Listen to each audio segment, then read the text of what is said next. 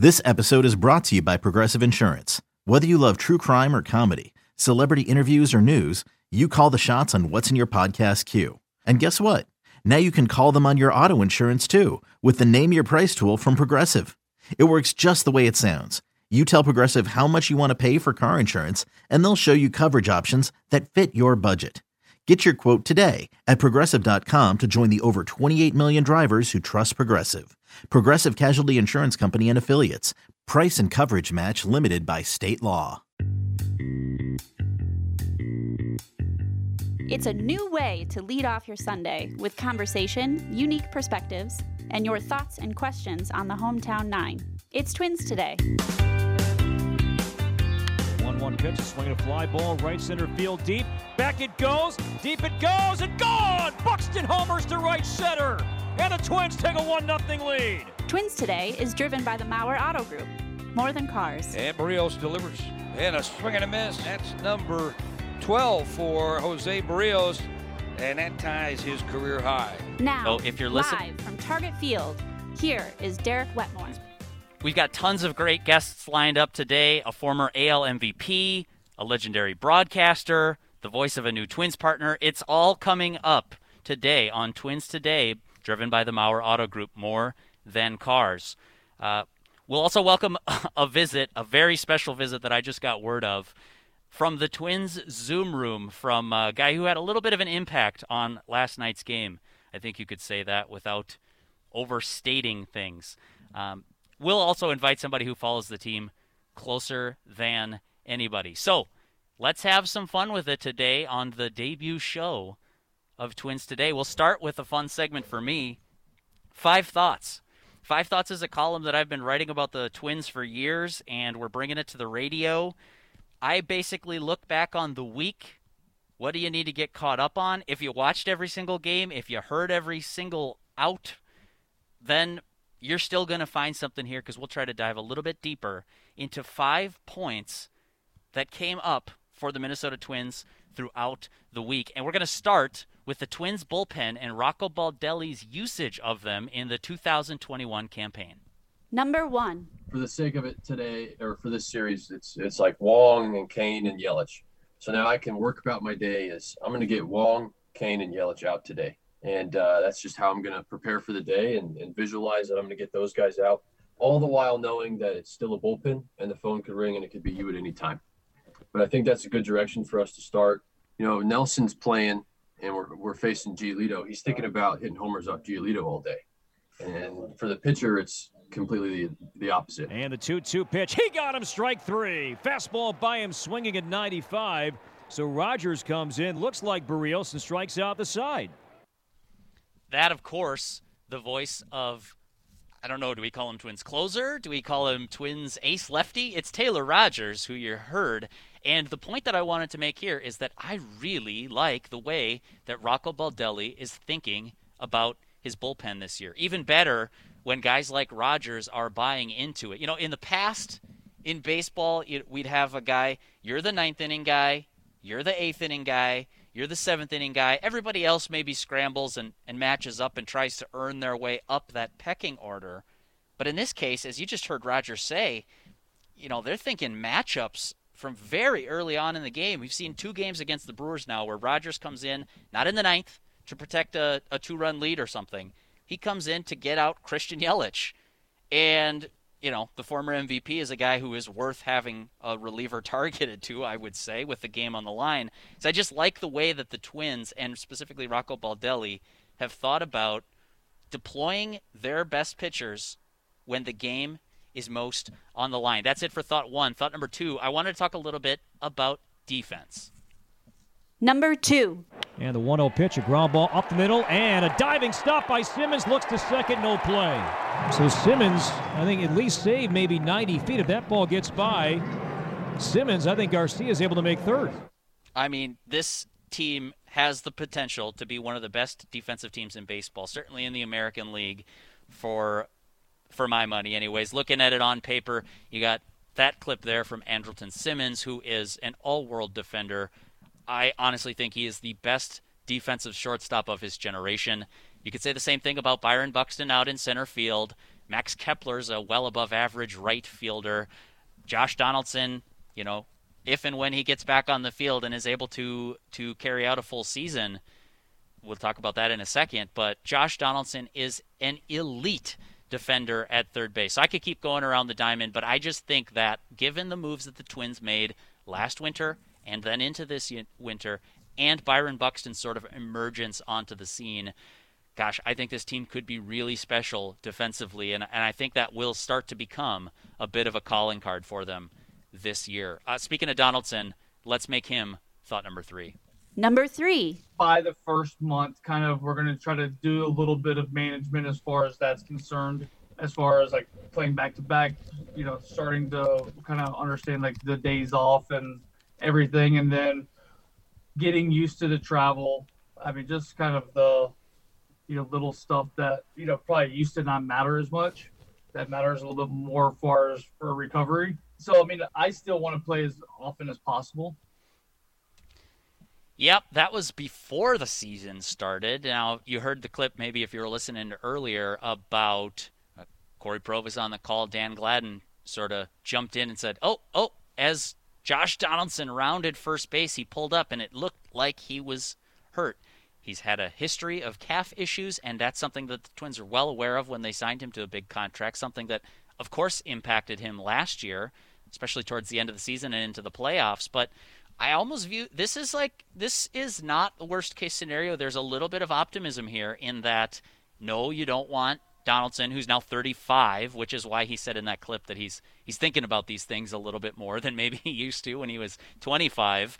Um, but it's not a calf issue. The Twins are saying it is a hamstring issue that's going to keep Donaldson out. So he hits the 10 day IL. The Twins are optimistic that it won't be too much more than that. And I, I think that you'll see him back on the field. I'm very curious to see how they handle this load management with their veteran superstar because we've already seen in spring training and in his first plate appearance of the season. He's a big bat. He's a huge force in that lineup. And as I mentioned before, his glove and arm at third base are a huge asset to this team as well. So the Twins are hoping they can get him back quickly. I, I want to touch on, too, in thought number four, newcomers this year. The Twins made some moves this offseason. Let's talk about them quickly for thought number four.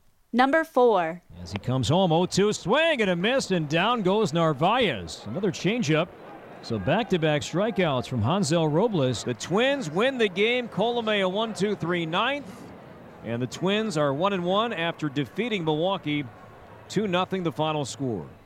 The big move, Alexander Colome is a renowned closer in this game. He's going to split some of those late inning duties, I would imagine, with guys like Taylor Rogers, guys like Tyler Duffey. Uh, didn't go so well in game one, but went well in game two, and I expect him to be a big addition for this Twins bullpen. Um, I'll touch on the other guys quickly, too. We already spoke about Andrelton Simmons, who is a wizard with the glove. And truthfully the best defensive shortstop of his generation. He should be fun to watch this year. Jay Happ coming in to fill out the starting rotation along with Matt Shoemaker.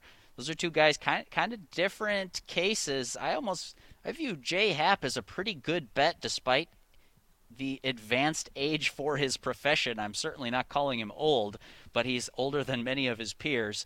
Uh, he's been steady. He is just a solid, reliable arm in the starting rotation, and the Twins could use that.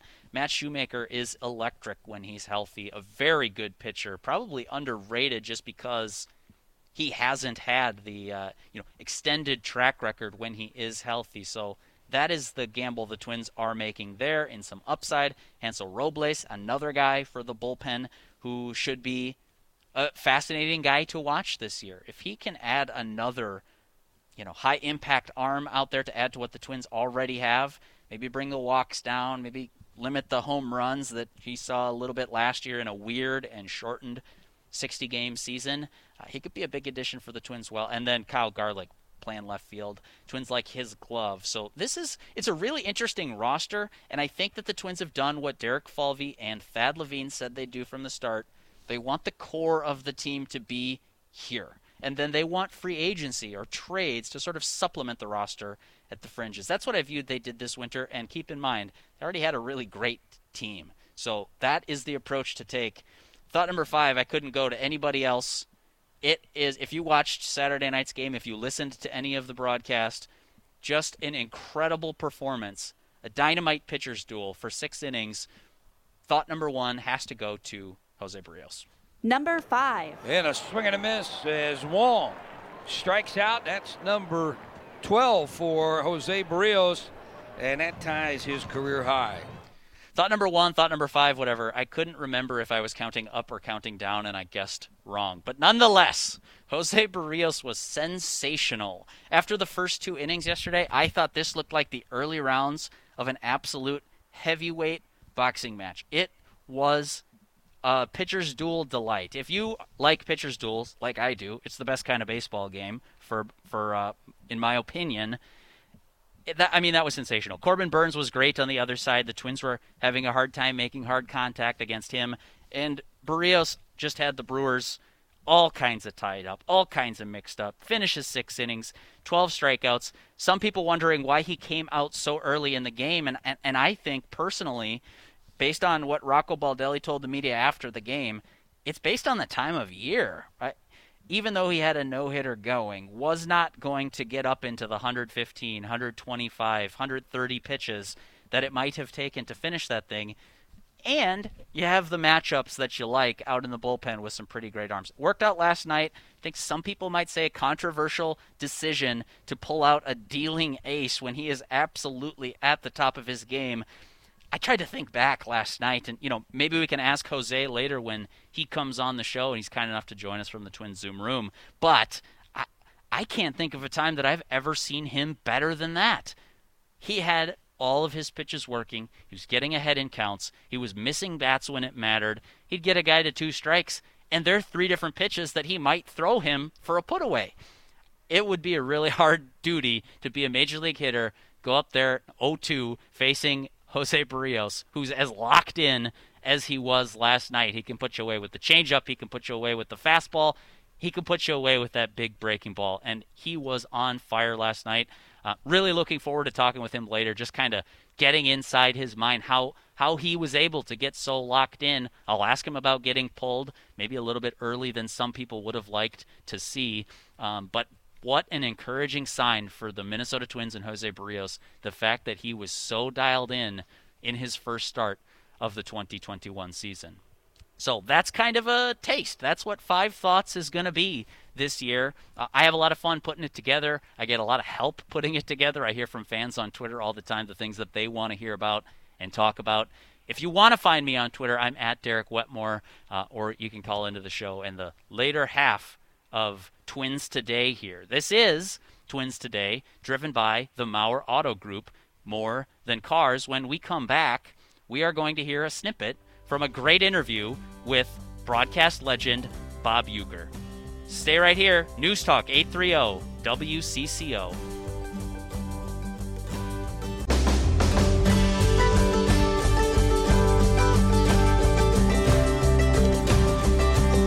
Welcome back to Twins Today, driven by the Mauer Auto Group, more than cars.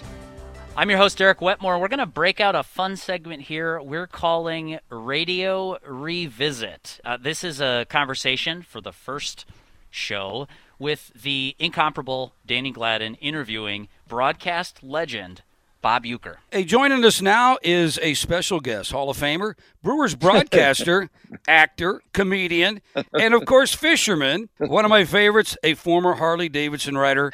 Bob Uecker joins us. Bob, did I did I set you up pretty good there? Yeah, yeah, you did. Except with the Harley Davidson thing, they took it away from me. That was not voluntary. My kids took it away from me. But I got I kept an extra key, Danny, and I don't ride it too much, but I go out and sit on it once in a while and start it. You know, At least you get the, to start it up and sit on it and feel it. absolutely. Opening day to me has always been special. As a player, you get to go out on the chalk line out there. In 64, 5, and 6, you were the opening day catcher. it's sad, isn't it? Well, no, I just uh, what's sad is is that you were you were 0 for 2 in a loss. You went 1 for 2, you tied. Never heard of a tie. And then in 1966, you went 0 for 2. And I think you were caught stealing in 65 on opening day. You tried to you were successful 3 times in stealing bases in the minor leagues. You were 0 for 3 at the big league level. So, I didn't want to ruin anything. You know, I I I did steal. I took them home. I didn't you Oh. know, steal them at the park. I just took them. And when I made the starting lineup, for one thing, I mean, it's it's unbelievable in the first place. But all of us couldn't be great players, you know. But we played in the major leagues there for six years and had a great time. Fortunate enough to be on a world's champion in in '64. We had a lot of laughs. One of the home runs that I hit, Dan, it's really funny because it came off of Gaylord Perry, who was one of the best and, you know, a guy that hated everybody when he was pitching. But I hit the home run against him. And to this day, whenever I see him, we, and we see each other, we run into each other a lot, restaurants and at the park and everything else. He calls me the worst day of his whole life, not, not of his baseball life. It was the worst day of his whole life, he said. So it was great. When I think back to when I was playing, when I first started, we didn't have helmets. Right. You know, you guys wore that little thing inside your hat, didn't yeah, you? that little that little insert inside your your cap. I'm hoping that someday baseball makes pitchers wear a shield in front of them. I hate I hate it when guys get hit. I really do. I mean, Uh, one of the most dangerous positions to play. yeah, and you know, you got hit plenty. Um, you know, it was part of the game then. It, it was no matter if people like it or not. If you hit one of your guys, it was two of your guys were gone. Right. That was the opposite. If you took some of the swings where you go down on one knee, Oh, your hel- your helmet falls off. Yeah. I remember Yeah. Willie Mays. I used to. Oh, you know, I grew up in the Bay Area. Got to watch Candlestick Park and see him play.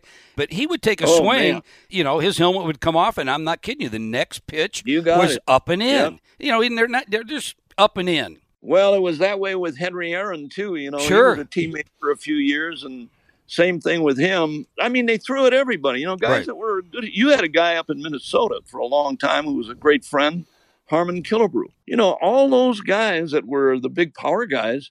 If if you're going to stand there and you were a home run hitter and and you didn't give on some of these guys, and you know the guys that we're talking about that came up and in on you or threw one behind you, that's the way it was.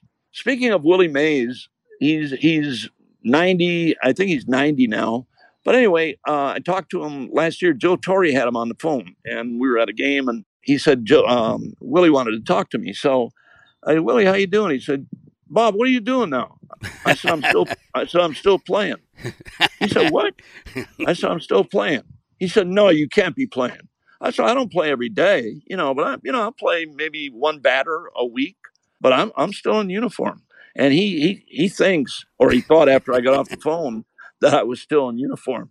I had him convinced. Uh, hey, the Twins are opening up with you guys here. Uh, how's your team looking right now, and uh, the strengths of it, and uh, the expectation of the Brewers as well? Probably, if you're looking at the overall club, Dan, it's probably pitching strong. I think Christian Yelich is going to be. It looks like he's he's found his stroke again, Dan, Mhm. uh, after a couple of great years, and then nobody knows what happens when you go into a, a season like he had last year and you can't figure it out. I think the bullpen is going to be solid.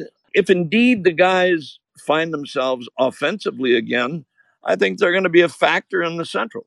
Uh, Defensively, you guys picked up Jackie Bradley Jr. late, and he's a a, a premier defender out there. And Well, Jackie, as you said, Danny showed up late. You're right about Premier in the outfield. You know, you know more about him than I do. I Mhm. haven't seen a lot of him. I know what he is and and what a what a player he is and what an individual he is. Everybody talks about what a great guy he is and a great guy to have on the ball club, but it's going to be interesting to see what Cain does uh, after laying off a year. I don't I don't know if if um, if people can do that, and especially Danny, you know, when you get to 35 or 36 years old, to sit out a whole year and then try to get it back. Uh, although with Bradley there, I mean, there's going to be certainly somebody in the outfield to replace him. You know how the rosters move this year. I mean, you can have 26 people, Mhm. and you you've you've got a, a, a system for for the Brewers. It's up in Appleton, where guys are 100 miles away. You know, running them back and forth, and you can do that. the Minnesota Twins also have their AAA club in St. Paul now, so uh, it seems like more teams are doing that because the advantage that you have uh, with your AAA club or your alternate site. Uh, very close to you. It's easy to maybe, I don't want to say manipulate the, the, the process or your lineup, but it's very easy to get a player there the next day.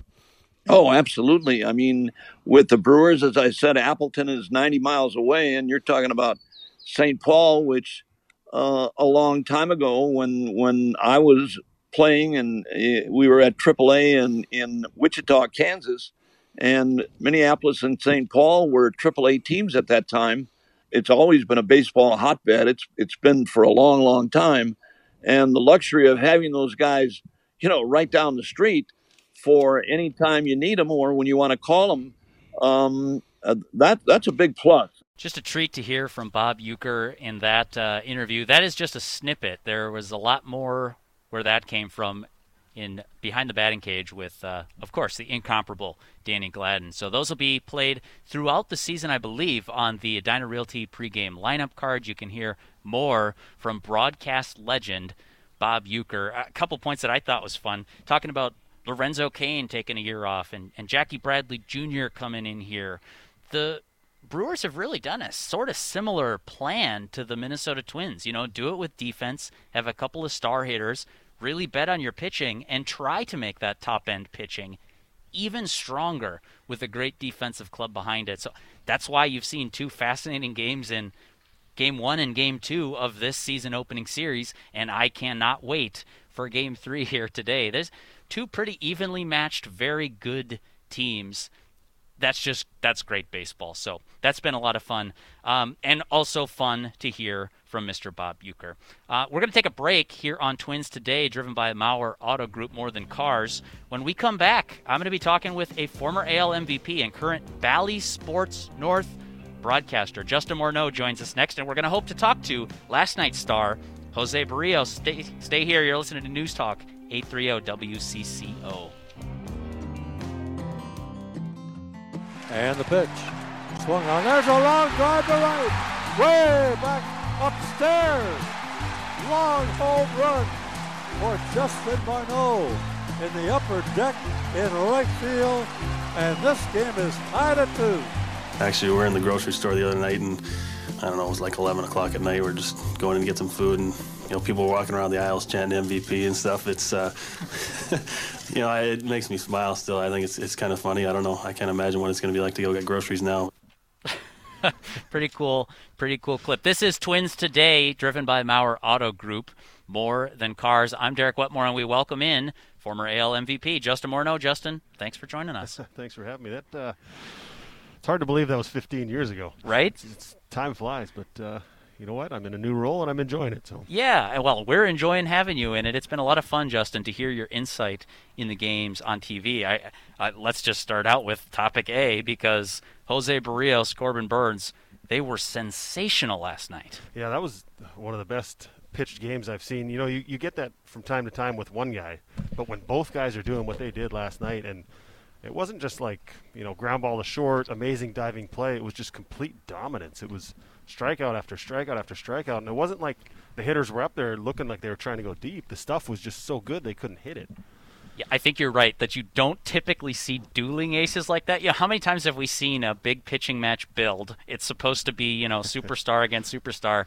And it turns out, yeah, maybe Jacob DeGrom goes out and great, and the other guy not so much. Yeah, uh, he, he's out after two and a third yeah, or whatever it is, and DeGrom goes eight and does what he does. Yeah, it's, it's, it's very rarely do you get that. Typically exact. one side of it. So it was really fun to hear, you know, everything playing out last night with the Twins ace starter who – joins us by the phone now. I understand uh, with the duel between Corbin Burnes and Jose Berrios, Jose joins us. Thanks for uh, taking the time to jump on the show, Jose. Hi, good morning. Thank you. Thank you guys for inviting me to this morning. What a sensational performance that was like. When you're dialed in, do you notice that the other guy is also pitching great? Uh, yeah, obviously. I've been watching him how far he get us, you know, inning by inning. But at the same time, you know, I say, yeah, we we have to keep continuing, you know, be aggressive with their hitters, attack them. So I think we got a great plan last night, and we executed well. Jose, I've been watching you since you debuted with the Twins. I can't remember a time that you looked more locked in. Is that the best you felt on the mound? Uh, be honestly, I the way I feel last night, I've been feeling, you know, few days in my past. but obviously I never had a, a no hitter combined with 12 punch out. But I remember I had a no hitter through the seven at Tiger Field, but I, I don't remember how many strikes I had that night. But like you know, when you got that feeling, when you got like like we say cruise control on, just just keep doing what you're doing all night, and you're gonna get a great execution. Yeah, it was it was impressive to watch. I know we we talked about it last night, Jose. It's, it's Justin Morneau again. Um, what you what you've been doing with your curveball is that something that you felt towards the second half of last year? Is your curveball as good as you've had it uh, in your time in the big leagues? Uh yeah, I you know always wanna be better day by day. I know they, I know they know I got a great curveball, so they're looking for, and you know myself trying to to to getting better to not perfectly the pitches, but trying to throw with more uh like more consistent in the right way. So yes, last night I throw few like start on the on the bottom of the zone strike zone, but then you know ending down on the dirt. So that's when the that's what uh, when I was the that breaking ball. You know, look a strike and then finish ball. So because when I hang in, that's when they hit me. You know, and give me do me a damage. And then as far as the the changeup, I mean that has become a real weapon for you. Is that something that uh, it looks like you're as comfortable throwing your changeup as you are as throwing your curveball now, and that's a real good way to get left-handed hitters out. Is that something uh, you know really over the last couple of years that you've really worked on and, and made an effort to to have a third pitch that you can that you can trust? Yeah, yeah, like you say, you know, I've been putting a lot of effort, you know, with the country stuff, uh, you know, me back in Puerto Rico during the off season. But yeah, we we've been working on that, trying to use for every pitch. I think the the key in, in my stuff is be aggressive for each pitch, fastball, curveball, changeup. So I've been working on that. Use my use more my bottom of part of the of the of, of the, my body. You know, my use my use more my leg, my back leg, my back hip, and then that's when my my pitch is gonna break like more late and quickly. Jose, one final question before we let you get off, and you know, congratulations on a, a, great start to the season here. I want to know, and the listeners want to know, did you do anything different this winter and spring training before the start of this season? Uh, yeah, we always got something new. We always got something to learn. So yeah, like I say, I've been feeling, and I know we have to use more my, you know, my or or legs, but this off season and you know so far I've been feeling more when I use it the right way and also try to stay back the longest possible to stay you know try to stay close and then create that power and then when you when you start you know the, doing the right way and then you're gonna see it on the end when you throw the pitches you know with the fastball change your breaking ball so like I say if I keep continue doing that be aggressive with my two pitches I'm gonna keep having a night like I had yesterday. It's great. Uh, congratulations on a great first outing, Jose, and thank you for talking with us. Thank you, guys. I appreciate it. God bless you, you all. Justin, I thought that was uh, really interesting insight. The fact you asked him about the secondaries, he really does look, sets up the fastball, throws it for strikes on either side, but then his ability to throw a changeup or a curveball. I mean, what does that do to a hitter when you can't start to eliminate and guess what's coming next? Well, that's that's what's so tough. You know, he's a guy who doesn't have a slider, so he doesn't have that fourth that fourth pitch. You know, that kind of in between. So that changeup has become that, you know, that third pitch that is is even more important because, you know, if you're going through the order one time as a reliever, you can get away with two pitches even sometimes one pitch if it's if it's that dominant. But as a starter, you have to have three pitches and, and sometimes four. But you have to have three pitches that work because if a guy gets a you know three at bats and he gets that many looks at your fastball or that many looks at your curveball, eventually he's going to start to make an adjustment. They're major league hitters, and good major league hitters do that. When you have a third pitch to worry about, that's when it becomes really difficult because, all right, I'm looking for something as a left-handed hitter breaking towards me, and all of a sudden it's the the pitch that looks like a fastball, and and uh, and it just fades, and it's and it's 80, yeah. 84, 86, or whatever it is, and and by the time you recognize it, you're fooled, and so you're trying to see three things instead of seeing two and he's able to throw them for strikes. He's able to throw it with you know out of this basically the same release point. I think that's as important as anything. You know, uh, some guys that drop down, you can see a difference on where their hand is on the ball and, and all that kind of stuff. He, he's he's really made a conscious effort of having the same release point, have a consistent release point, and then you hear him talk, and now where he's at in his career, he knows who he is as a pitcher. He knows what he does well, and then he knows what it feels like when it's not right, and he's able to make adjustments from pitch to pitch as opposed to young guys when they first come up. It's it's inning to inning, or sometimes even game to game, where they have to wait till they get to the bullpen in between starts. And and you know, for me, he's evolved into the guy that everyone I think saw the potential in him and thought that he could be. It sure looks like it. And yeah, if you're a, a big league hitter and you're looking for three things, like you say, and one of them's 95, 96 at your eyes, uh, good luck. yeah, he's and that's it's been you know his his two seam isn't really much of a sinker. It's more run, and it's more to to yeah. to make those right-handed hitters aware that. And, and no hitter wants to get jammed. I don't. I don't care who you are. It's a bad feeling. It hurts. You, it hurts your hands, but it also hurts your pride. You know that, Yeah, that guy's that's out there going, "All right, I just beat you with my best fastball. You can't get." You know, and Yep. it's kind of a, a little bit of an ego thing, and and he's got that. So he's he's made right-handed hitters aware and conscious of the ball up under their hands, and then it opens up the outside part of the plate for that breaking ball when he when he wants to throw it for a strike or he wants to throw it for a chase. So, you know, he's really figured out who he is as a pitcher, and, and obviously we don't expect a no hitter every time he goes out there, but Well. he's got that potential, and, and we've seen it. You know, flashes of it. He's he's as he said, he's taken a no hitter into the seventh before, but you know, this was different. This was just pure dominance. Wow. Yep. Awesome to watch. Justin, really great talking with you. Thanks for stopping by and sharing some of your insight with us today. Thanks for having me. Catch Justin on the Bally Sports North broadcast today uh, as the Twins and Brewers go for the rubber match.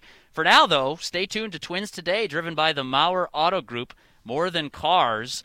We'll be back with more Twins talk, talking a little bit of St. Paul Saints baseball after this on News Talk 830 WCCO. Welcome back. You are listening to Twins Today, driven by Mauer Auto Group, more than cars. I'm your host, Derek Wetmore, and we're already having a lot of fun talking Twins baseball today. That's the goal of the show. You just heard from Justin Morneau about Jose Berrios, and then Jose Berrios called in to talk about his dominating performance last night. One of the things I'd like to do with this show is welcome in uh, new partners of the Twins, but also just kind of friends of mine for a long time. Uh, the St. Paul Saints are now the Twins AAA affiliate, if you didn't catch the news. And I want to have a segment each week devoted to their new AAA partner and also just give a little bit of love to Lower Town St. Paul playing their games over in CHS Field. So for today's show, I've welcomed in uh, Sean Aronson, who is the Vice President, uh, Director of Media Relations and Broadcasting for the St. Paul Saints. Sean, thanks for taking some time to talk with us today. Derek, thank you very much. First of all, I apologize to everyone. You've had Uecker, Berrios, Morneau, and, and now me. So so I apologize to, to everyone that uh, this is sort of the down part of this program. Well, Sean, how do you think I feel? uh, well, but you surround yourself with, with amazing people, so that that's what makes it better, right? Th- thank you very much. I'll take the compliment. Uh, the last time we spoke, maybe not the last time, but one of the most recent times, Sean, uh, we were we were on the phone, and it was when the I think it was a Baseball America report that came out. Now, this was before the Twins and Saints were partners. This was, I would almost say, some people thought it was unthinkable at the time, but a Baseball America report surfaced saying that, in part, the minor league structure was going to change and that the St. Paul Saints might become uh, an affiliated minor league program. Uh, you know, what was that moment like? A, when you thought that, yeah, this was a possibility. Uh, maybe some bittersweet moment for you, but I, I'd like to take listeners through too the perspective of the Saints from when it went from being a possibility to now a reality. Well, well, I'll just say this: this is my 15th year as the broadcaster with the St. Paul Saints, and from day one when I got here, everybody's been asking me when are the Saints and the Twins going to partner up? When are the Saints going to be the affiliate of the Minnesota Twins? And I, I told everybody, and this is true, I've told everybody, I will be long gone by the time that ever happens. uh, so I'm pretty sure uh, Derek Sharrer, uh, our general manager, now has to fire me because it's happened and I'm still around. Uh, but but honestly, I, you know, I, I the, the report came out in what was it 2019? I think it was like October of 2019. JJ Cooper, if people don't read Baseball America, uh, JJ Cooper is one of the best writers around and has been on top of this story with minor league baseball uh, since the outset. And, and he basically broke the news. Nobody in our office knew anything about this. Uh, and of course, it, it, became big news. I, I, don't think it really became a possibility uh, or things didn't really start moving in the direction that, that it now is until the Twins utilized CHS Field as their alternate training site last July. I think they got an opportunity to see how the ballpark worked, how it played, uh, got to know our front office staff even better. Uh, again, we, we've known the Twins and, and their staff for a while. Uh, but I think that's when it really became uh, a reality. And then it wasn't really finalized until maybe a couple of weeks before it was actually announced. People don't understand how much went into this partnership, including getting Major League Baseball on board. Yeah. I mean, it's no small feat to change something so dramatically. Um, I'm curious to know because uh, for for people who don't know, the Saints welcomed fans to the stands last year. So I'm just yeah. curious, point blank, to know from your perspective, how do you think that went welcoming people into the open air stadium over in Lower Town St. Paul? Yeah, we were, I think, the only official league to actually play last year. There were some other leagues that had to carve teams from other leagues to put things together uh, on the independent ranks, but uh, we were the only official league to play last year. I, look, it, it went as well as it possibly could have.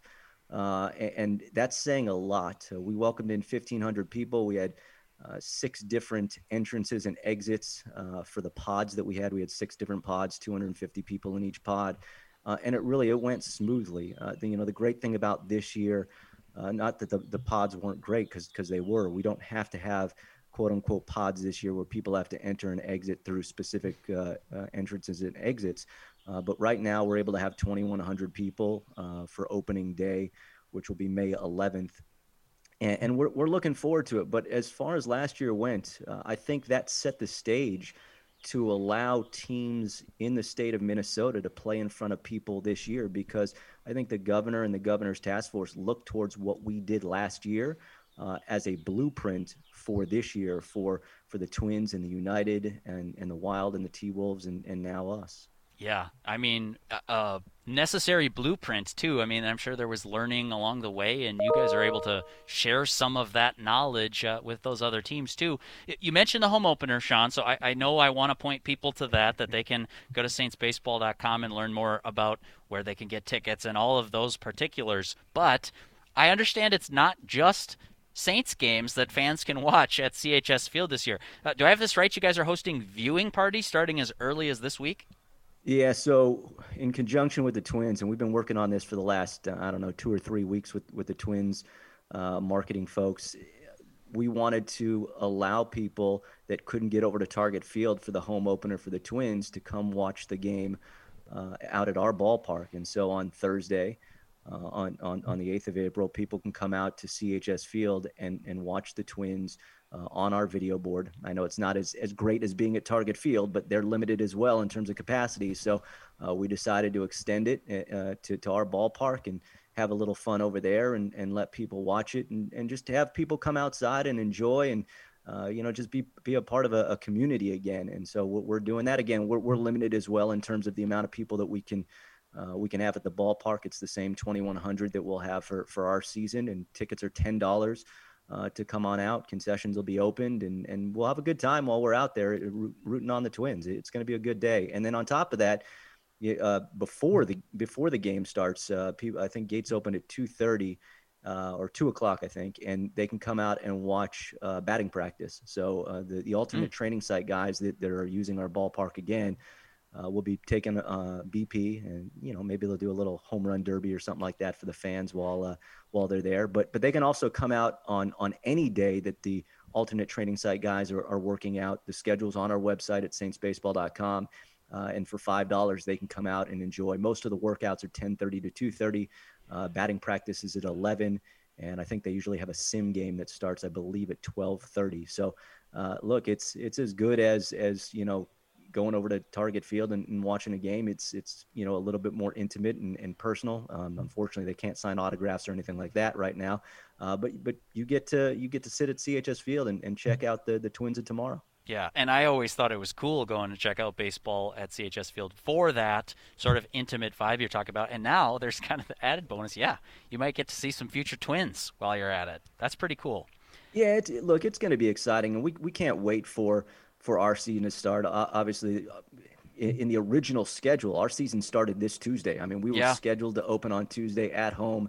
Uh, the, the season got pushed back a month for for obvious reasons, and uh, I think there are a number of us in, in, the front office that are actually kind of relieved about that because people don't understand how hmm. much it takes to get ready for a season. And uh, we got a late start, obviously, with the announcement coming down in, in December.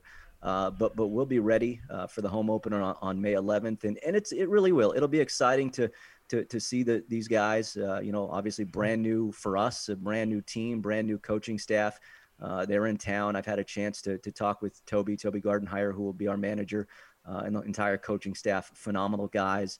Uh, and and they've already told me great great group of guys that are at the alternate training site. Obviously, we don't know who our roster is going to be, and I, I, hate to speculate on that because because to be very honest, these guys that are at the alternate training site.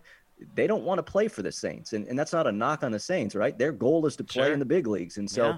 uh, you know some of these guys are, are hoping that you know maybe before the season starts, uh, they're going to get the call up. Obviously, you know uh, Brent Rooker, who was scheduled to be a part of the alternate, alternate training site. Uh, got called up after Donaldson got hurt. So so things like that do happen. So uh, you know I won't speculate on guys that will play for us, but uh, I will say this: there are 30, 33 guys at the alternate training site, and uh, a good majority of them will, will wind up playing for us this year. Yeah, it'll be fun to follow. That's for sure. Sean, uh, thank you so much for your time. I'm wondering as we let you go here, where can people go to learn more, and if they want to see some Saints baseball this summer? Yeah, it, quite simply, just go to saintsbaseball.com. Again, we've got the schedule up for the alternate training site. We've got the watch party this Thursday, uh, April 8th, and, and, then tickets on sale for, for the Saints games.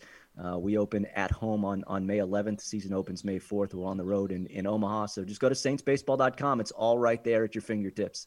That's great. Sean, thank you so much for taking your time today. It's good to talk to you again. Derek, I appreciate it. Thank you very much. That was Sean Aronson. He is, uh, well, a lot of people maybe know him as the voice of the Saints. Uh, he does a podcast on the matter as well, uh, which is fun to follow. And uh, yeah, he is the Vice President, Director of Media Relations and Broadcasting for the St. Paul Saints. He mentioned 15 years, so Sean knows what it's like going from the American Association, becoming an affiliated minor league program. I would venture to guess, not having gone through the process myself, a very different feel, a very different vibe. You know, things that you need to get prepared for for a, a, major league season that now you're in conjunction with the big league team. And I don't mean to say uh, this is not the right phrase. So for for better or for worse is what I was going to say. But you know, I think there's a lot of positives for this from the Saints' perspective. Um, I would be remiss if I didn't also mention. I think this is a great boon for the Twins. Uh, he he mentioned that people have been talking to him since he started with the Saints. Gosh, uh, 15 years ago or so. That when are you going to be affiliated with the Twins? And I mean, it, the the question probably got repeated so often because it makes a lot of sense, right? If you're the Minnesota Twins, and uh, let's use an example from this early goings already. Josh Donaldson rounding first base in Milwaukee, and you see him hop a little bit, and you think, uh oh, that's your first thought. Uh, now it turns out it, it might not be as severe or serious as you you may have originally feared with Donaldson, but to get somebody from St. Paul over to Milwaukee, um, even with modern travel and everything, I just think it's less of a headache. But even more so, can you imagine a 10 game homestand? The Twins are, are playing baseball and they're halfway through a homestand, and you know, knock on wood, it doesn't have to happen a whole lot, but you got to make calls to the minor leagues every once in a while. The Twins, they're going to rely on their depth of their system this year, so there will be minor league reinforcements that find their way to contribute to the the big league club this year. How much easier it is to just hop in a car from uh, Lower Town St. Paul, hop on 94 and head west and get to the ballpark. That's a that's a pretty easy travel day in terms of your your big league debut or just your latest major league call up. So I know Bob Uecker mentioned it in his interview with uh, Dan Gladden earlier on the program. What an advantage it is for the Twins from their perspective to have a St. Paul affiliate and and not not low A where you might get to go see future Twins, but they'll be a few years away. I mean, these are the guys that you might pitch for the Saints, and two days later, you're in the bullpen for the Twins. That is the kind of uh, player that they're going to have over there across the river at, uh, from Target Field, and I just I can't get uh, over how how helpful that will be, or you know, given the number of moves that the Twins make throughout a given season or have in recent seasons, man, just just good all around, and I hope the partnership works out well for the Saints too. So we'll make that a regular part of the program. Uh, we'll talk to Sean quite a bit more this summer. Hope to maybe wrangle some other guests from the St. Paul Saints, the Twins' new AAA affiliate, and it'll be fun to keep tabs, keep up with that team. Uh, that is it for hour one, but we've still got a whole nother hour of Twins today, driven by Mauer Auto Group more than cars. I'm really looking forward to talking to a uh, an old friend of mine who now makes his home around the Milwaukee area. We'll talk a little bit of Twins Brewers coming up next on News Talk 830 WCCO. Welcome back to Twins Today, driven by the Mauer Auto Group, more than cars. Once again, live from Target Field, here is Derek Wetmore. We are live at Target Field, and it's a beautiful day in general, beautiful day for baseball. I don't know how it is in Milwaukee, but it can't be as nice as the weather in downtown Minneapolis right now. Uh, this is Twins Today. It's a new show. We're going to talk Twins baseball heading into the pregame show every single Sunday of the baseball season. Uh, really glad to be with you, and I'm also really be, uh, glad to be joined right now by a good friend of mine and uh, stand up comedian, sports talk host who now does his work in Milwaukee covering the Brewers, among other things, Rami Makloff. Rami, thank you for coming on the show today. It is my absolute pleasure, Derek Wetmore. It is pretty nice here in Milwaukee, but I'm not at the ballpark, so I, I, I am jealous of you. Even though we got the nice weather, I'm not sitting and looking out over a beautiful baseball field right now, just my sad little apartment. I'll tweet you a photo of how great uh, Target Field is looking Thanks. right now. That's exactly what I was looking for. it's almost it's it's looking like it's rounding into form to be ready for that uh, Uh. home opener on April 8th. That's going to be all kinds of fun. Did they put, did they, uh, put a roof on it yet there? Nope, no roof, Oh, which is great. Right. I, I got right. the windows Okay. open on the press box. It's just warm air. Birds are chirping. Baseball is back, baby. But you have the option of windows open or windows closed, right? That is optionality, yes, that I would not take at this point of the season. Rami, uh, we got treated last night, man. We got to watch an absolute, you know, heavyweight title fight of a pitcher's duel. And I've shared with you in the past that pitcher's duels are my favorite type of baseball. The game moves, it's a chess match. Hitters Mm-hmm.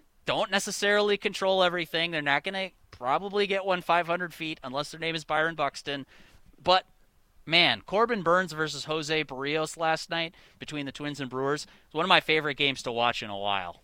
And and I'm a, I'm a fan of, of, of pitchers duels too. I don't want one every time, Derek. What I love about baseball is, is the is the variety of baseball. Give me a slugfest one day, and give me Burnes, Burnes versus Berrios the next day, and what no hits till what was it, the fifth or the sixth inning? We Yeah. were enjoying good weather for the first time uh, in a year here in Milwaukee. So I had a cookout, so I was like in between the grill and the baseball game, Derek. But I know it went to like the fifth or the sixth inning before anybody got a hit, and yeah, man, I, I think I think those are two guys who you're going to be able to. I mean, you know about Jose Berrios. I don't need to tell you guys anything about that, but Corbin Burnes is just a couple of years, I think, behind him on that developmental track, and you're going to see a lot more performances like that from from both those guys moving forward. I think those are two good young arms coming up for these two teams right now. That was a sick I had a cookout brag It was yesterday. a pretty sick cookout. You can go to my timeline at Rami is tweeting and see what I had going. I had like six different meats going on the grill, Wetmore. It was pretty impressive,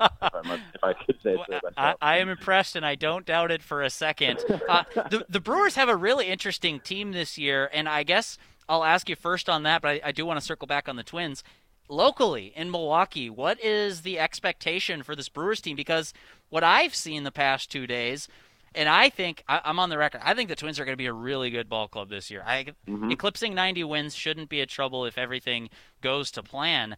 The fact that the Brewers have not only hung with them but kind of threw them a knockout punch in the in the first game of the season, that I think speaks pretty well to the Brewers' talent that they have. What locally, what is the expectation for that club?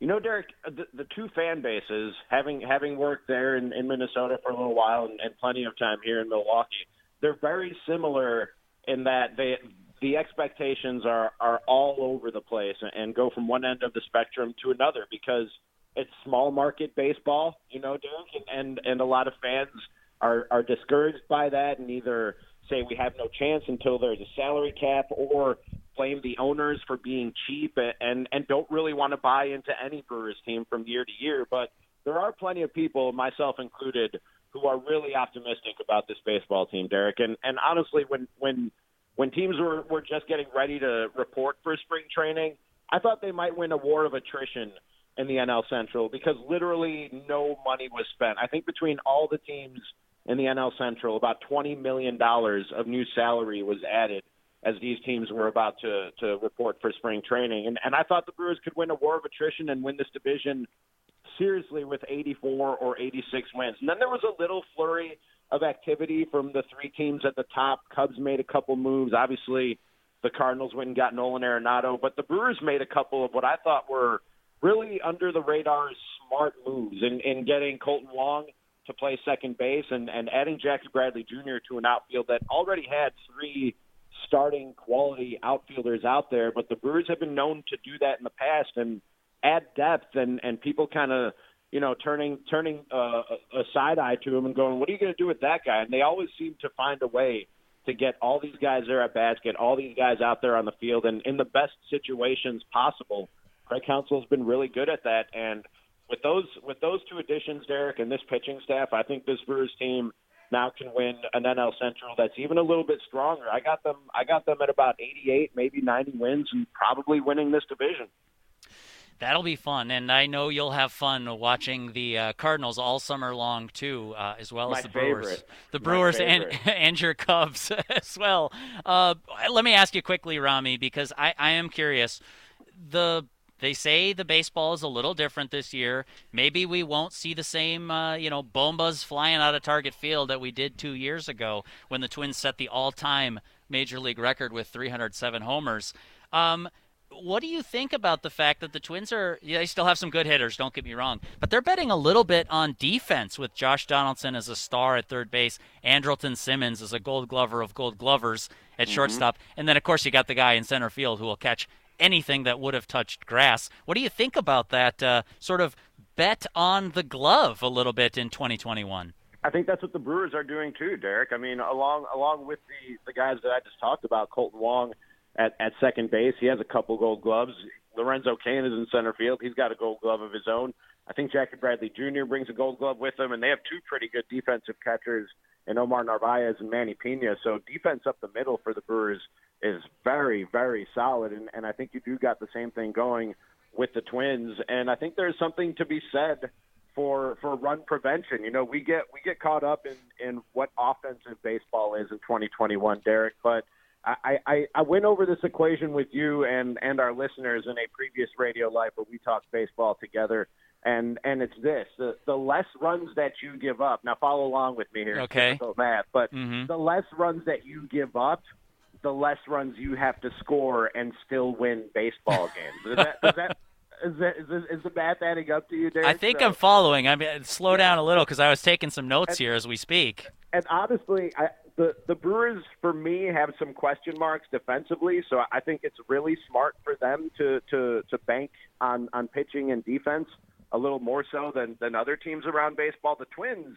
I mean, they have a lineup up and down, Derek, that if, if you add, you know, really good run prevention between the pitching and the defense to what they have in that lineup, even with the baseball that's a little less jumpy in 2021 potentially, even even with that being said, I mean, that's that's a really solid formula. If you can score a bunch of runs and have the ability to prevent teams from scoring runs, again, I'm not great at math, but I think that's a really good formula for winning baseball games right there, Derek.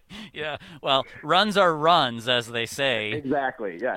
We've seen it too, you know. Go win a two to nothing ball game, and that counts just as much in the left hand column as if if you win a slugfest. I'm just I'm fascinated to see because the question locally, Rami, is always going to be, great, it can win in the regular season, but can it win in the postseason? And personally, I love to see that the Twins have added another dimension that they can win a ball game. They obviously they're already a great ball club, and I look more at 2019, who were they, than I do in 2020. Obviously, we can learn a little from 2020, but 2019 was was really the year that I'm looking at and saying like, hey, pretty similar team, and Absolutely. added some good players to it too. I love that they, you know, they can slug you to death on a certain day. They might be able to pitch you, you know, under the table, and now they've got several guys who will be candidates for gold gloves at their respective positions. I think it's good once October rolls around to have that flexibility.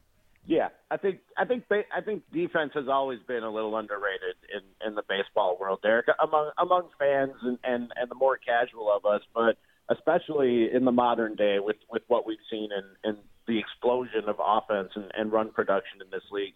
We don't really think about or talk about defense all that much. I don't think front offices forgot about it altogether, but maybe to a degree they weren't placing enough importance on it. And I think you're starting to see it swing back the other way. And with the two teams that we're talking about today, with the Brewers and Twins, obviously placing a lot of emphasis on, on, on the gloves that they're putting out there. Last question, Rami, and I sure do appreciate you giving us some of your time and your uh, baseball, infinite baseball wisdom today on the program. What's one thing, it can be Brewers or Twins or Major League Baseball in general, What's something that you're looking forward to the most in the summer of 2021? Derek, I'm looking forward to hopefully the All Star game being moved to the city of Milwaukee after it was removed from the city of Atlanta. Yeah. Sitting out at Miller Park with an open roof on a sunny day, or well, I guess it'll be a, a nice summer evening, taking in the Major League Baseball All Star game. That would be a great, great way to celebrate a return to normalcy and a return to baseball after this last year that we've all been through. I'm very, very much looking forward to that hopefully happening, my friend. Well, I'll toast to that, Rami. I, I, again just super appreciative of your time and your wisdom and your insight and all that you've given me through the years. Uh, thanks for coming on the program, Rami. Literally anytime, Derek Wetmore. You know it's my pleasure, my friend. Sounds great. Have a good day. All right, dude. That is Rami Makloff. If you're uh, in the Twin Cities and you remember Rami and you want to catch up with what he's doing now, Rami is tweeting, is on Twitter. He's also at 12:50 a.m. The Fan in Milwaukee, talking a lot of Brewers baseball, talking some Packers. I'm sure they maybe make some time on their show for that football team. But it's uh, just great to hear from him, and he's got great Twins perspective. But also, I'd like to get some out of town perspective on these shows as well throughout the baseball season. So we got to go to a break. This one is going to be a special break. It's the Mauer Auto Group break. And we're now joined by Jeremy McFarland from the Mauer Auto Group. Jeremy, thanks for joining. What are you most excited for coming up this baseball season? Oh, we can't even wait. Twins, it's the favorite time of our year. You know how excited we are with the Twins. Yeah, well, and uh, you know, a fun time of year too. As as we're doing this show, the weather is starting to brighten up here in Minnesota. What does that mean in your world? Well, in our world, what it means is the people want to come out and get some new cars. And with the Mauer Auto Group, we carry some of the biggest inventory of, I mean, of all three stores. We can sell anything, anywhere. It's just great on how it works. And people are just coming out. It's so nice to see. I love it. So I understand you guys are six days a week wide open. You just mentioned multiple locations. So uh, tell me about that. Flexibility and geography, depending on where people are living, where they want to go shopping for cars, I guess. Yes, whether you're down near the Grove Heights store down, you know, South St. Paul, or you're up in the North Metro, and we're in the Anoka area. So we've got you covered everywhere in between North and South let's say I'm somebody who's coming out of uh, yeah a little bit of a winter uh, winter doldrums in Minnesota, and I'm looking for something uh, I don't know, a little fun, a little exciting. Do you have something that you'd steer me towards, Jeremy? Yeah, I would steer you towards a really nice Camaro. That's always a nice, fun one. But no, really, what's selling right now is the brand new Silverado. They just got a refresh. We've got the Equinoxes. They're hotter than a pistol, and then the all new redesigned Trailblazer. Those we just they were selling them, selling a ton of them. I suppose it's kind of that time of year in Minnesota. People want to get in their in their new wheels. Um, what is what is uh, special right now going on? What would people need to know about? Why choose Mauer Chevrolet and the Mauer Automotive Group? Well, the big thing about the Mauer Auto Group is truly, I mean, we have the selection you want. The pricing is fabulous, but really the best thing about the Mauer Auto Group is our more than cars theme. And this year it's all about more than cars. So we'll take care of the cars and everything, But what happens is when you do business with us, that allows us to get out in the community. And some of the donations we've been doing lately, we've given away two cars to veterans already this year. We've we fed um, some of our first responders. We went to some healthcare workers. We donated a bunch of food. So truly, you have the best selection in town, and that allows us to go out and give back to the communities. That's great. I should say quickly too. It, it sounds like that's in partnership with the Minnesota Twins. Some of your community, uh, some of your community facing uh, activities, I suppose, where you guys are really trying to make a concerted effort to give back this year. Do I understand that correct? Yeah, you understand it exactly correct. It's it's going so well. The response has been wonderful, and what's happening is it's snowballing. The people that we're taking care of, they want to pay it forward, take care of somebody else, and with all the partners we have with everybody, we can make a really big presence on this, and we're we're making a difference, and we're changing people's lives, and that it just means so much more to us, and that's why we keep saying it's more than cars. The cars allow us to do this, and we'll take care of you on the cars the whole Maurer Auto Group, all we're about is your needs. We want to find out what you need. We want to find out how to help you get into a new car. But at the end of the day, it allows us to reach out to the community, get together with our partners, and really change some lives. It's truly great to hear, Jeremy. Thank you so much for your time today. Where can people get in touch if they're looking to find you? And the best place to go is to our websites. Obviously, we have the Maurer Chev, the um, Maurer Buick GMC, the Maurer Main Chev website. You can go to any one of those, call us up, send in an email, whatever you want to do. Or best, best yet, just come on in and see us.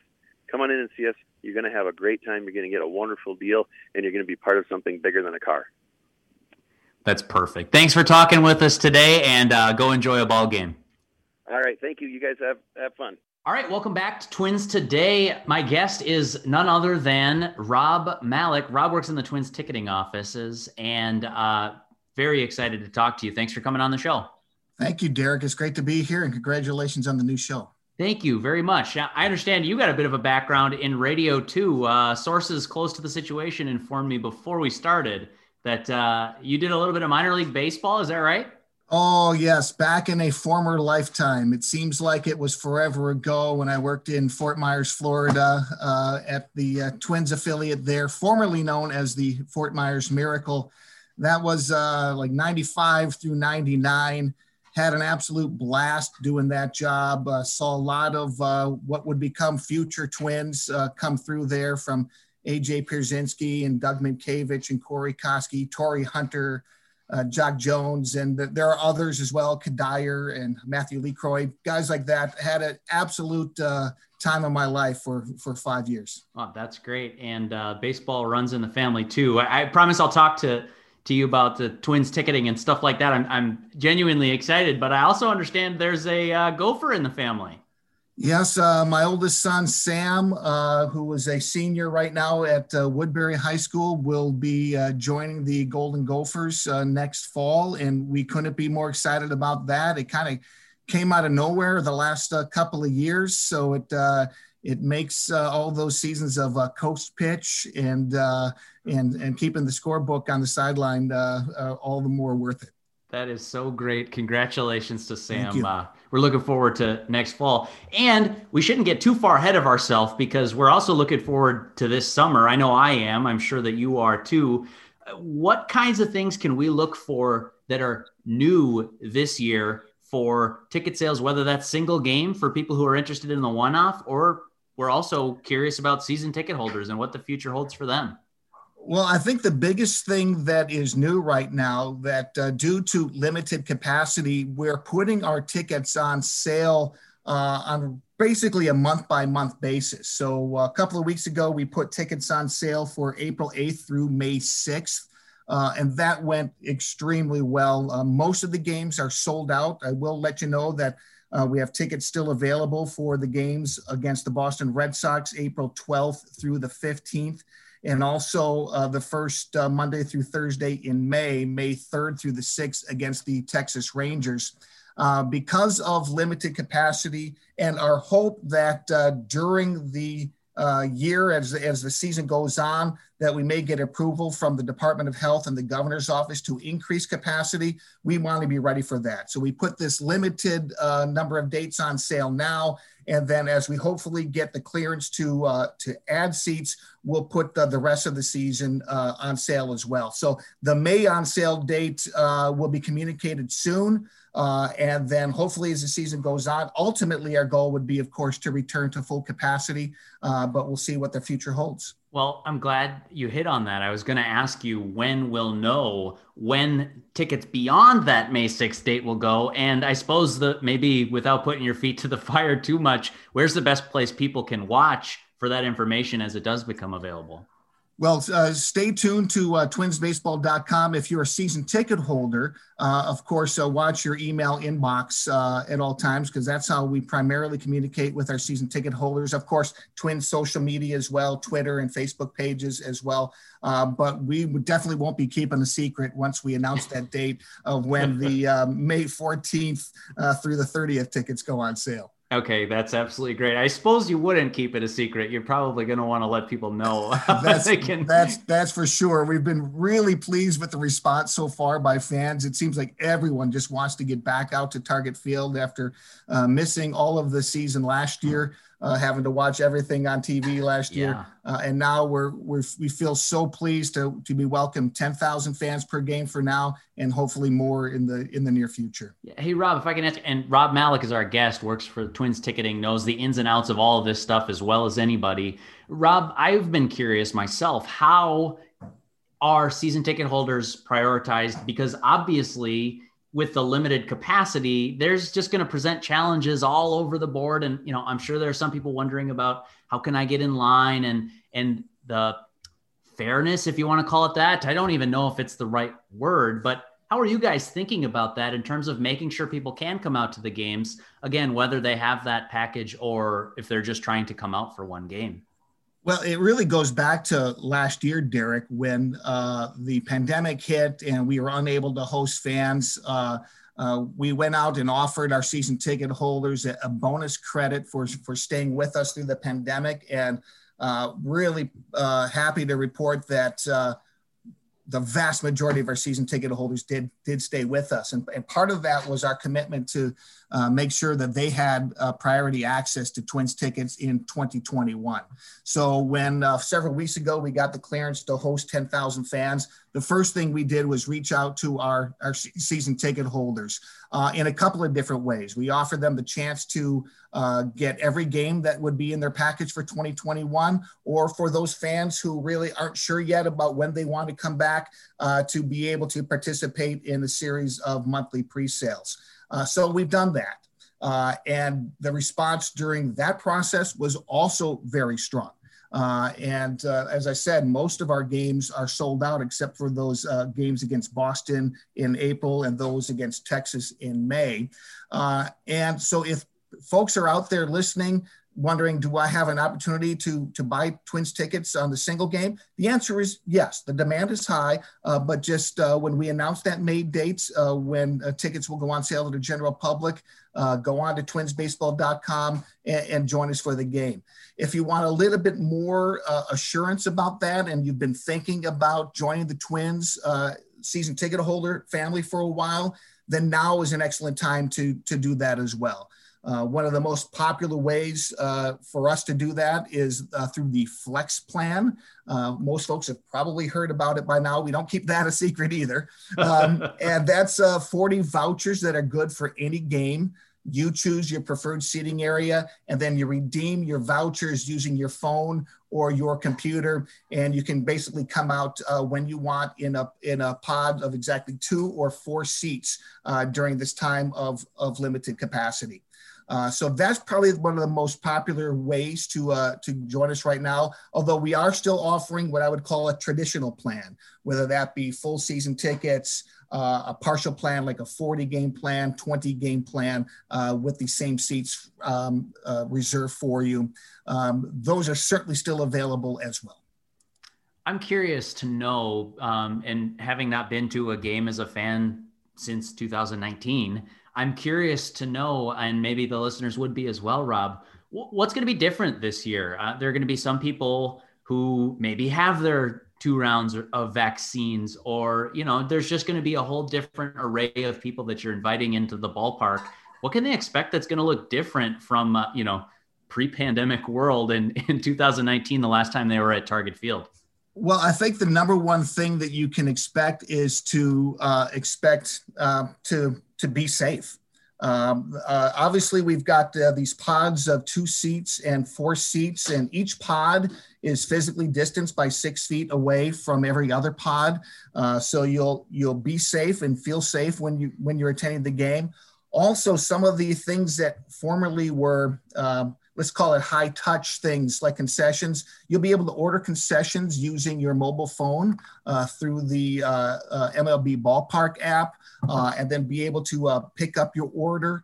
Uh, we'll be educating people in the stadium about how to do that. Um, and um, it's we've partnered with the 3M as well on, on cleaning and sanitizing the, the stadium. So when people come back to Target Field, they know that they're coming into uh, a safe environment. That's great. I, have got two more questions for you, Rob, before we let you go. And thank you so much for your time here today. It's it's great talking with you and like getting to learn this all quickly because things seem to be changing just you know so quickly, and you guys have had to adapt and react and put together this plan here. Um, I remember where I was when I read the news uh, that Governor Tim Walz was going to allow and of course, I had a little bit of interest in the Twins and uh, what that announcement might bring. But when I saw 10,000 fans were going to be allowed inside Target Field for the home opener, I mean that that was a, a big moment for me. And I remember where I was. I can't imagine what it must have been like for you and your teammates inside at the ticketing office. What what was that announcement like, and what led up to it? We were waiting and waiting for that announcement. We were anticipating something, hoping for something. We didn't know what the number would be. Would it be 5,000, 10,000, something in between? Uh, but we had really been working for um, months, I would say, in advance of that, asking ourselves the question what happens when we restart a season and it's not to full capacity? How do we uh, reward our season ticket holders while also giving access to as many people in Twins territory as possible to see the Twins? Uh, fortunately, uh, most other leagues have been through this, and of course, all of Major League Baseball has, has gone through this. We spoke to a lot of people, a lot of uh, colleagues in with other teams in, in multiple sports, all of us sharing information about uh, what are you thinking about? How do you plan to execute this? Uh, and as a result of that, we came together with a plan that we've now executed, and uh, we're very thankful that it's going well uh, and our season ticket holders in particular have responded positively to it. That's amazing, and and I know most of our listeners are going to be baseball fans, just kind of the nature of uh, of a Twins pre pregame show. But I understand that if they have uh, friends and family that would love to get out to Target Field and they're not the baseball type, uh, did I did I read correctly that there might be some concerts to look forward to this summer as well? Well, there are uh, concerts that are, I think, tentatively uh, being uh, considered to be rescheduled. They have been scheduled for okay. 2020, but it might be premature to re-announce any dates now as things are finalized with the promoters and, and that type of thing.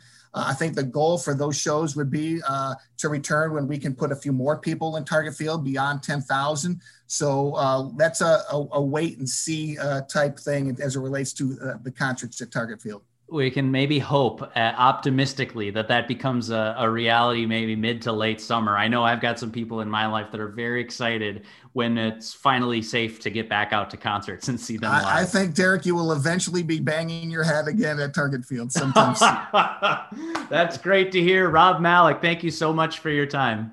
Thanks, Derek. Have a great day. All right, that was special guest Rob Malik, Minnesota Twins Senior Director of Ticket Strategy and New Business Development. Super generous with the time. We thank Rob for that. If you did miss any of that or you just want to know where you can get tickets, it's twinsbaseball.com slash tickets. You'll find all the info there as, as well as the options to purchase that Rob talked about.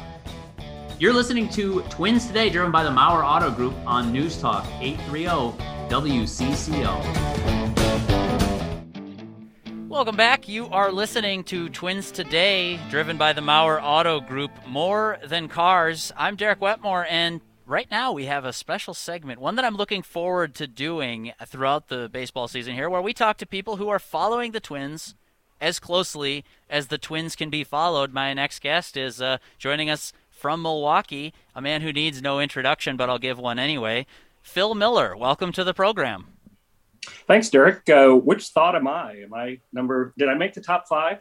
You know what? This is a uh, bonus content here, so uh, maybe oh. next time. Phil, uh, I've talked with you in the past. You know, we've covered the Twins together for a while, and uh, I've made no secret that my favorite kind of baseball game is uh, dueling aces, a pitcher's duel. And gosh, were we treated to one last night? It was pretty remarkable. I, I was so focused on on uh, Jose Berrios that uh, you almost don't notice that uh, when he's sitting down the Twins are sitting down pretty quickly too. Uh, the, the, six strikeouts in a row. It was great. It uh, it it got uh, Jose back out there uh, to watch him again, and then you look up six innings later, and wow, they don't have a hit either. you know, and uh, after four innings, it was uh, 12 up and 12 down for both teams. never seen. I don't think I've ever seen anything like that. And I don't think I'd seen Jose pitch like that be so dialed in with all of his pitches. So, yeah, I mean, really just fun to follow for me from afar. And uh, he he mentioned we, he came on the show a little bit earlier today, and so I guess that makes you the bullpen, Phil. Uh, starting pitcher's out. He's out a little early, and that's okay because we've got some great reinforcements on the show. He said he's absolutely aware while he's going that the other guy has his stuff dialed in. I I just wondered what a fun headspace that must be. Thinking, all right, I'm at the top of my game right now, and this is great because the other guy is too. Um, I did. Thrown, I, he, oh, go ahead. He's throwing the ball harder than he ever has, uh, too. I mean, that's how dialed yeah. in he is. Well, and I was uh, thinking earlier too that yeah, if you got to look out for that breaking ball, but you got to keep in the back of your mind the changeup. Oh, and if you get the fastball, it's 95 96. Uh, good luck in the batter's box there. I saw a, it, a tweet that you sent out yesterday, Phil, about interleague play. I, I knew Jose had pitched well against the National League, but I didn't know that he kept this kind of company. Uh, so, listeners who are following along on Twitter, it's at Miller Strib who tweeted out the lowest career batting average allowed in interleague games. This is pitchers who have thrown at least, uh, have faced at least 400 pitchers, excuse me, faced 400 batters. Uh, the number one on the list might not surprise anybody, Mariano Rivera, 173 batting average. Number two on the list surprised me, Phil Miller, 188 batting average against for Jose Berrios in National League games. What gives?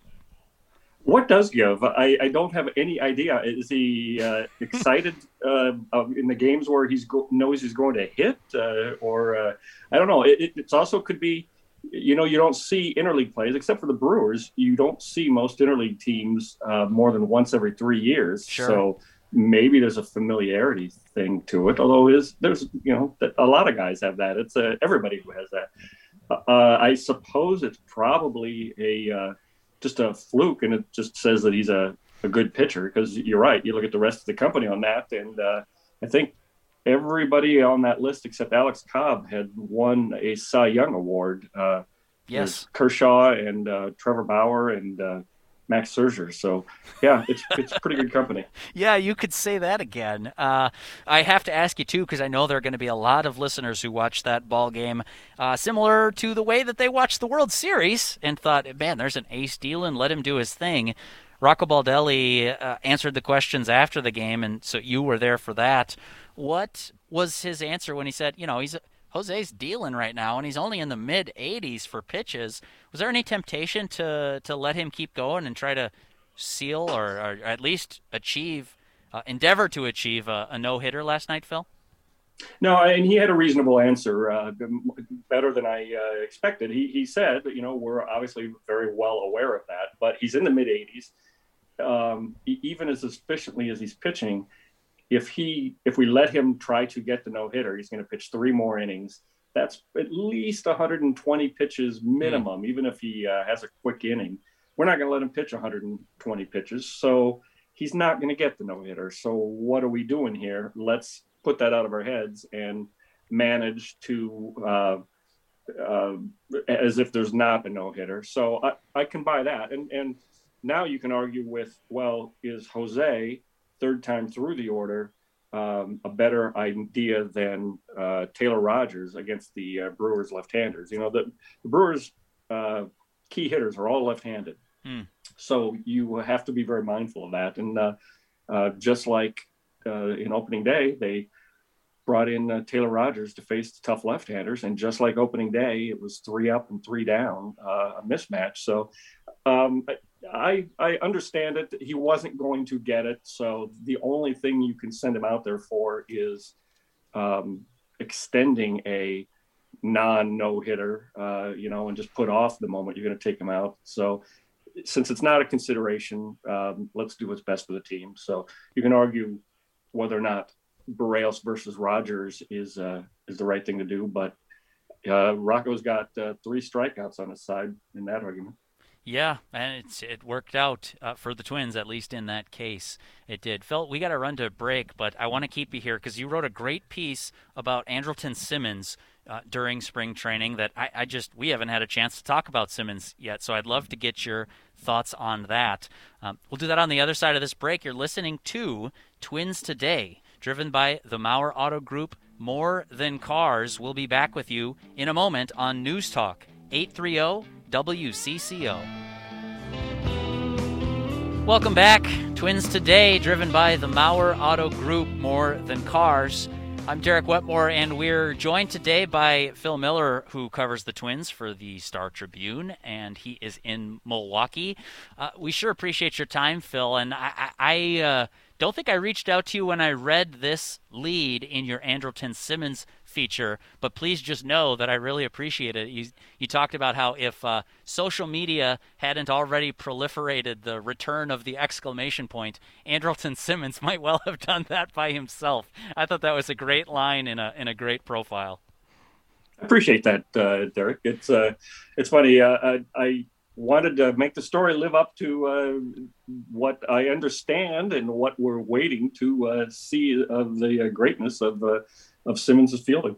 Yeah, I uh, watched a lot of Angels games over the past few years, um, mostly because of a guy named Mike Trout, but also I'm fascinated by Shohei Ohtani and just the, the, the group that they have there. So I've seen a little bit of it, but certainly haven't seen it up close every day. And um, that's the that's the feeling that I really got from reading your piece on Simmons and the Twins' new free agent acquisition. That yeah, you can look at metrics or, or you know numbers and say, yeah, this guy's a pretty good shortstop. But the people that you spoke to for the piece, Phil, they sure seemed like this is not just an ordinary great fielder. This this guy is, you know, to use a Twins example, it's sort of Byron Buxton level excellence with the glove. Well, it is. Uh, like Buxton, he has won a platinum glove as the best overall fielder at any position in his league um, which says a lot. Uh, the comparison everyone makes is Ozzie Smith, and uh, wow. uh, I heard more than one person say that uh, Ozzie Smith might be the only better fielder that uh, they have encountered in wow. in uh, all their seasons. It's it is remarkable the the numbers, all the runs he has saved. He, statistically, and defensive statistics are hard to harder to quantify because mm-hmm. they're so dependent on opportunity, but the statistics say that he is not only the best fielder in baseball and has been for the last oh, five to seven years, but it's not close. There's nobody uh, near him. And he's a he's a guy who won four Gold Gloves and has gotten down ballot MVP votes uh, hmm. three times just because of his fielding. So I'm waiting. I, I spend a lot of the games, uh, spring training as well, going hit it to Andrelton, hit it to Andrelton, or or near him because you want to see this and. Um, he has uh, he has made a couple of diving stops. He's made uh, one throw in particular that was pretty amazing, but um, still waiting for the uh, for the highlight stuff. Yeah, and you talked to his. Uh, this was the part that I mean struck me more than anything. Uh, you talked to his World Baseball Classic manager, and you'll have to remind me of the year that Simmons was the shortstop for that team. But uh, it it almost reads like hyperbole until you see, yeah, everybody's saying the same kind of thing. What was your impression from that conversation from his former manager? Well, it, it, that team, the uh, it's the Netherlands team because uh, is from the island of Curacao, which is a, a Dutch colony. Uh, that team had Didi Gregorius, the uh, all-star manager, uh, shortstop of the Yankees. It had uh, Jurickson Profar, who started his career at shortstop. It had Xander Bogaerts, who has won Gold Gloves at uh, shortstop for the Red Sox, and it had Andrelton Simmons. So uh, uh, Hensley Meulens, Bam Bam Meulens, the uh, mm-hmm. manager of the team, said, "I got them together," and I said, "Look, you tell me who's going to play where." And he said, everyone just immediately started pointing at Andrelton and saying, "Well, there's the shortstop. I mean, he's the best." And that's coming from that's coming from Gold Glove level, All Star level shortstops in the big leagues, uh, all uh, saying, "Yeah, yeah, he's the guy." He's a he's, he's something to watch on the field too. It's it's not just his uh, these highlight plays that he can make, although he can. Uh, he, he's the general on the field. There's there's a really when he walks around, just when he's walking around the infield, he he looks like he's in command. Uh, it's a it's an interesting phenomenon that I think Twins fans will pick up on and enjoy pretty quickly. Yep, this will be fun to watch. Uh, we will sneak in call if we can get somebody. Uh, you want your Twins question answered here on Twins today before we hand it over to the pregame lineup card. Uh, six five one nine eight nine. Excuse me. 9226. That's 651 989 9226. We'll try to squeeze one in. Uh, we'll certainly take calls throughout the season this year, so don't be shy about that. Um, Phil, I, I, you touched on it in your answer about why was Jose Berrios lifted earlier than uh, one might expect uh, the the lefty lefty matchup, and you got Christian Yelich coming up, and oh by the way, a pretty good reliever in your bullpen, Taylor Rogers. I am fascinated to see this play out, and I'd like your thoughts on it. Rocco doesn't sound interested in assigning a number of inning to a guy. You know, you're not the ninth inning guy, you're not the setup man. He's going to hunt for matchups late in that game. How do you think that's been received in the bullpen itself, like within the clubhouse? Well, all we can go by is what they say and uh, and what they do. Uh, everybody says they're on board. Everybody uh, says that they are uh, willing to uh, do what's necessary to win. I mean, in, in, particular, Taylor Rogers, who seemed, you know, in the first couple of uh, outings has pitched the seventh inning rather than the ninth. He had never before uh, pitched that early in, the, in a game under uh, Rocco.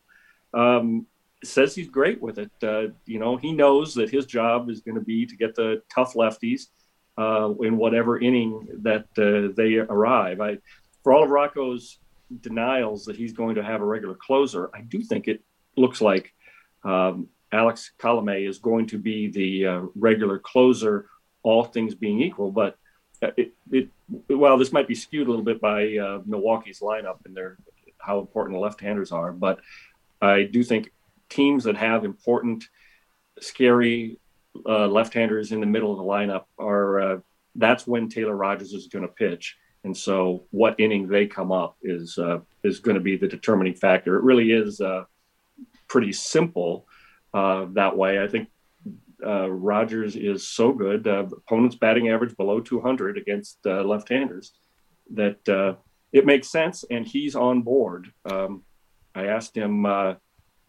before the season who's going to have more saves this year, him or his twin brother Tyler, who pitches for the Giants, and he said well, in this new role, we're going to keep it pretty close. Uh, uh, I I want to have one more than uh, than Tyler.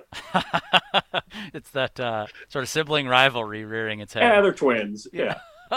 Uh, I, I I think it's important to have buy-in because you know uh, you, you can math these things out all that you want to, but ultimately it's the players that have to execute. And uh, snuck in my first cliche here at the almost two hour mark of the show.